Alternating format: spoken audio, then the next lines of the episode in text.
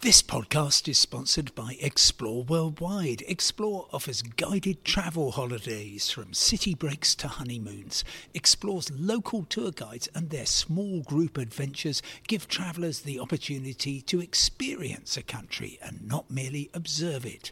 Whether it's a food and drink tour in the hilltop towns of Tuscany or a walking tour in the rice fields of Vietnam, Explore puts their trust in the quality of their local tour leaders so you get a better insight into your holiday destination.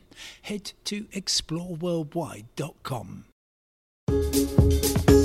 Hello, everybody, and welcome to today's independent travel podcast with me, Simon Calder.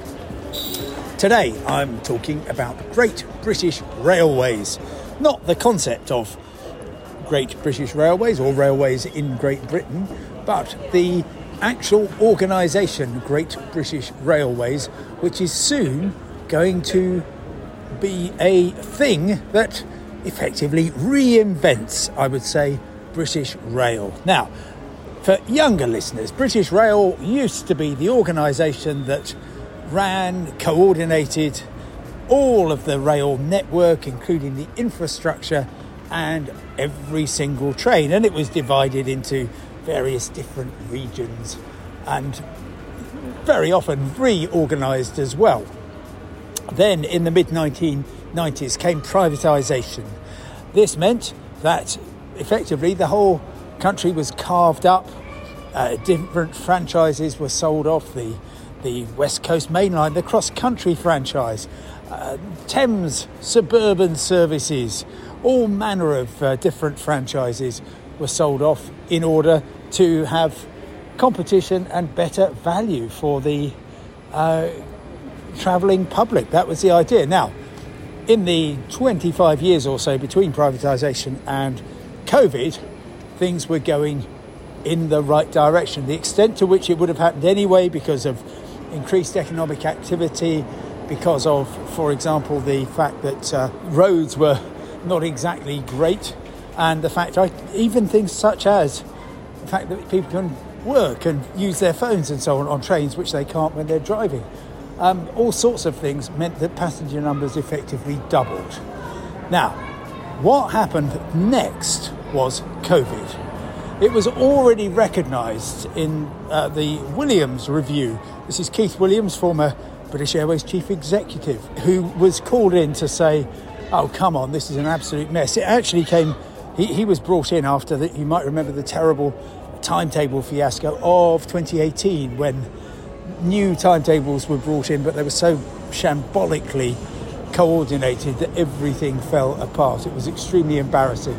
And it was really seen as the sort of last tolerable failure of privatisation. Then came COVID, and with it, a collapse in numbers. And so, therefore, instead of having companies who would come in because they thought they could make an absolute fortune and run the trains according to specification and collect all the profit but take all the risk.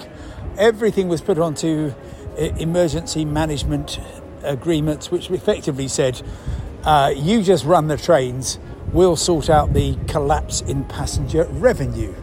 That was the idea. Now, what happened then was that the Williams Shapps rail plan came into effect, and the idea was we are going to a cynical person would say, reinvent the wheel. We're going to bring back something called Great British Railways.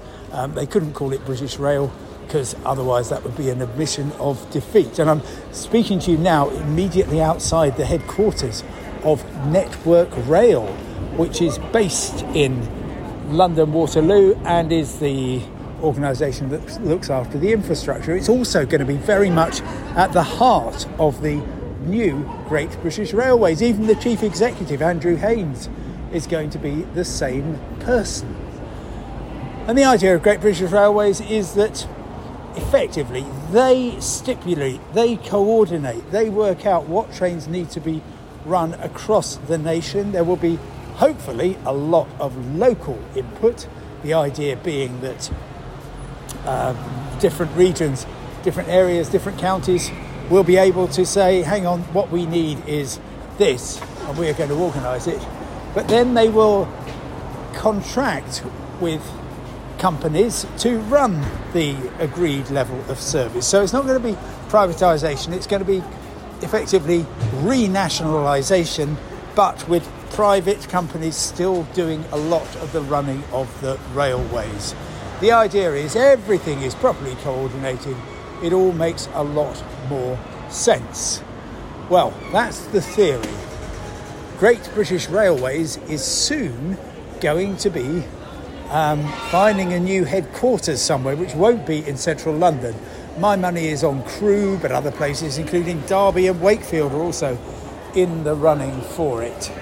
And the idea is that wherever it is based, they will be putting together a rail system that is fit for the future. They're also, incidentally, I've just walked into the main concourse of the UK's busiest railway station. They will also be trying to sort out the conundrum of what you do about the fact that trains are not arriving here full of commuters who are paying thousands of pounds every year for the uh, pleasure of catching their 517 from here to Woking each evening.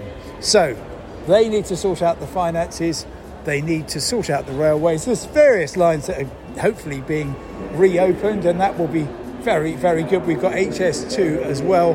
But bear in mind that one of the terrible things that befell British Rail was that it was always enthralled to the Treasury, and money would be turned off like turning off a tap, and everything would be very, very dismal and it was kind of managed decline. Railways have very much been in unmanaged decline for the last couple of years.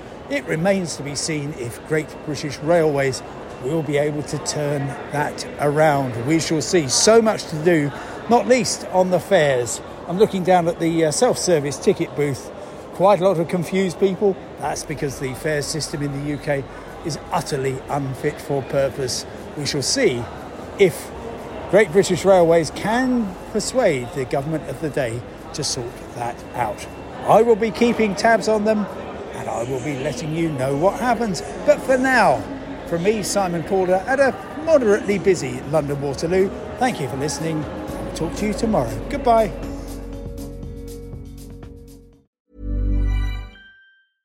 Want flexibility? Take yoga. Want flexibility with your health insurance? Check out United Healthcare Insurance Plans. Underwritten by Golden Rule Insurance Company, they offer flexible, budget friendly medical, dental, and vision coverage that may be right for you. More at uh1.com. Even when we're on a budget, we still deserve nice things.